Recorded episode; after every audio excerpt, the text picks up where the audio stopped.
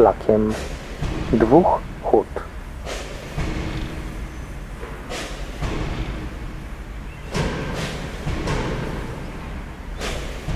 Stoimy nieomal u dawnych bram Huty Królewskiej.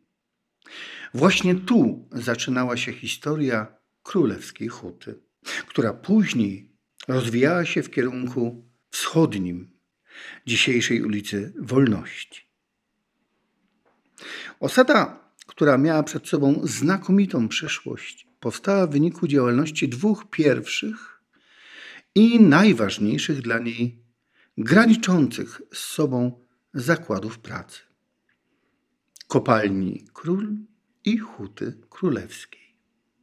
Najbardziej efektownym obiektem, który pozostał po nieistniejącej już kopalni, jest pierwszy na ziemiach polskich żelbetowy szyb Prezydent z lat 30.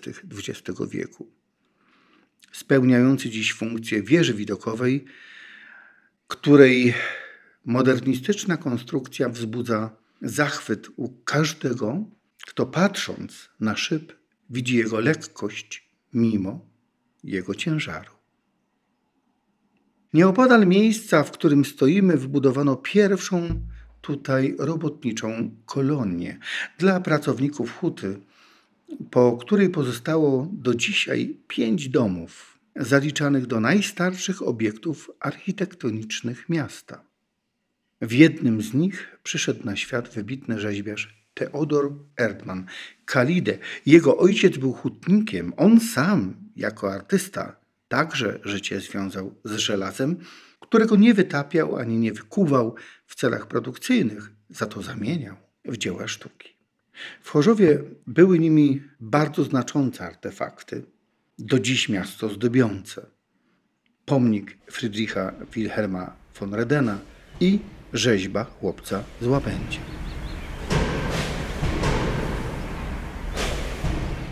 Społeczność miasta od początku była zarówno katolicka, jak i ewangelicka. Mieszkali tu oczywiście również Żydzi. Pierwszym obiektem sakralnym, jaki stanął w Królewskiej Hucie, jest widoczny tuż za budynkiem, na którym znajduje się mozaika promująca przedsiębiorstwo Konstal, wybudowany w latach 1840–1844 ewangelicki kościół imienia Elżbiety, nazwany tak na cześć królowej Prus, która osobiście wyraziła zgodę, by jej imię patronowało temu miejscu. Wcześniej, w roku 1825, powstał tu cmentarz, miejsce pochówku zarówno ewangelików, jak i katolików.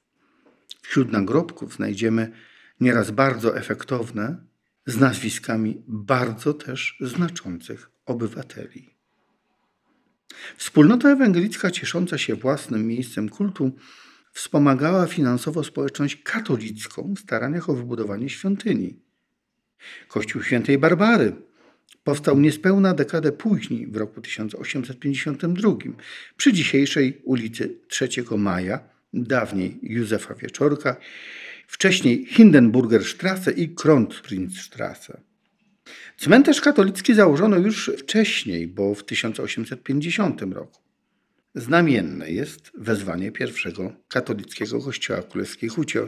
Wszak święta Barbara to patronka górników, natomiast kościół świętego Floriana, patrona hutników, obecnie sanktuarium, powstał w mieście już po II wojnie światowej. Przy ulicy 3 Maja mieszkał i drukował bardzo popularne polskojęzyczne pismo Katolik Karol Miarka. Nieopodal swoją kuźnię miał Juliusz Ligoń, kowal, poeta, dziadek Karlika z Kocyndra, czyli pisarza, publicysty, malarza, legendarnego radiowca Stanisława Ligonia. Z perspektywy zbiegu ulic Metalowców i Katowickiej, gdzie się znajdujemy, widać kilka bardzo ważnych obiektów miasta. Oczywiście budynek Państwowej Straży Pożarnej. Nieco dalej dawna hala targowa, która była pierwszym takim obiektem na całym Górnym Śląsku. W dodatku od początku oświetlonym wyłącznie światłem elektrycznym. Otwarto ją uroczyście w 1905 roku. Była świetnie zaplanowana pod względem funkcjonalności, miała bezpośredni dostęp do kolei, w podziemiach mieściła się chłodnia, a na poziomie dla kupujących oprócz stoisk zlokalizowano także restauracje. Obok widzimy zrekonstruowany pomnik powstańca śląskiego odsłonięty we wrześniu 1971 roku. Pierwotnie pomnik stał w pobliżu poczty, odsłonięto go w październiku 1927 roku. Zajął wtedy miejsce wcześniej stojącej tam innej konstrukcji, a mianowicie pomnika Germanii. Pierwotny pomnik powstańca zniszczono w 1939 roku. Na horyzoncie dwa ważne obiekty dawnej Królewskiej Huty, czyli Poczta Chorzowska wybudowana w latach 1891-1892, rozbudowana w 1911 roku i ratusz. Spoglądając w stronę ulicy Metalowców zobaczymy kolejne ważne obiekty. Po pierwsze to właśnie tu, w dawnej hali Elektrowni Huty Królewskiej, znajduje się Muzeum Hutnictwa. Z kolei nieco dalej, za cmentarzem, usytuowany jest Konstal, obecnie Alstom Konstal. Przedsiębiorstwo zostało wydzielone z Huty Królewskiej w lipcu 1917 roku jako warsztaty przetwórcze Huty Królewskiej. W 1948 roku przekształcono je w Państwową Chorzowską Wytwórnię Konstrukcji Stalowych, zwaną w skrócie Konstal. Przez lata produkowała wagony kolejowe i tramwajowe dla całej Polski. I jeszcze dziś możemy zobaczyć bardzo interesujący ślad dawnej aktywności Konstalu, czyli potrójne tory tramwajowe.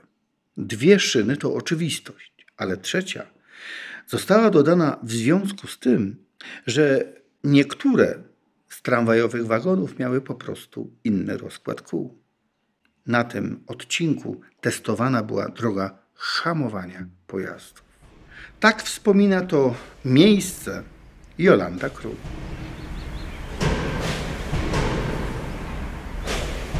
Chorzowska Wytwórnia Konstrukcji Stalowych Konstal stała się dla mnie pierwszym w życiu powodem do dumy, powiedziałabym patriotycznej.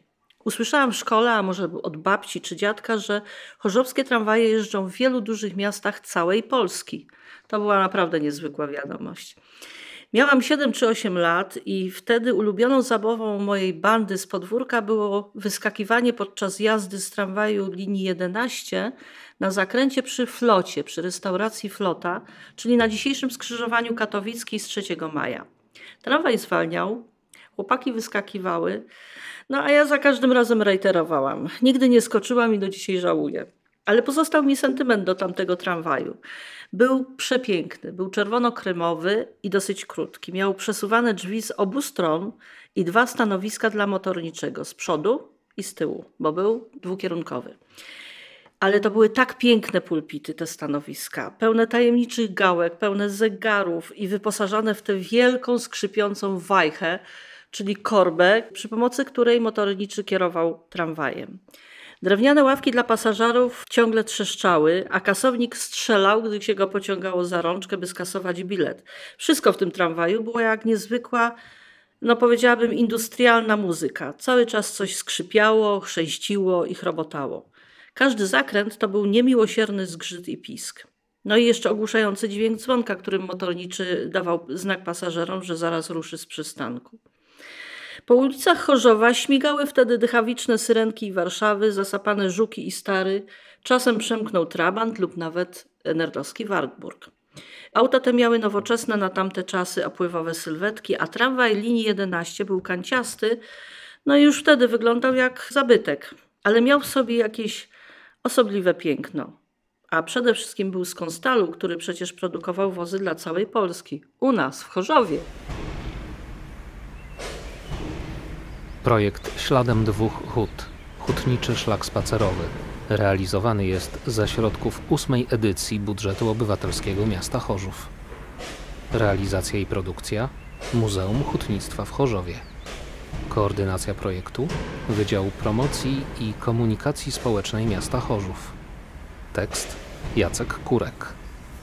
Czytał Jacek Kurek.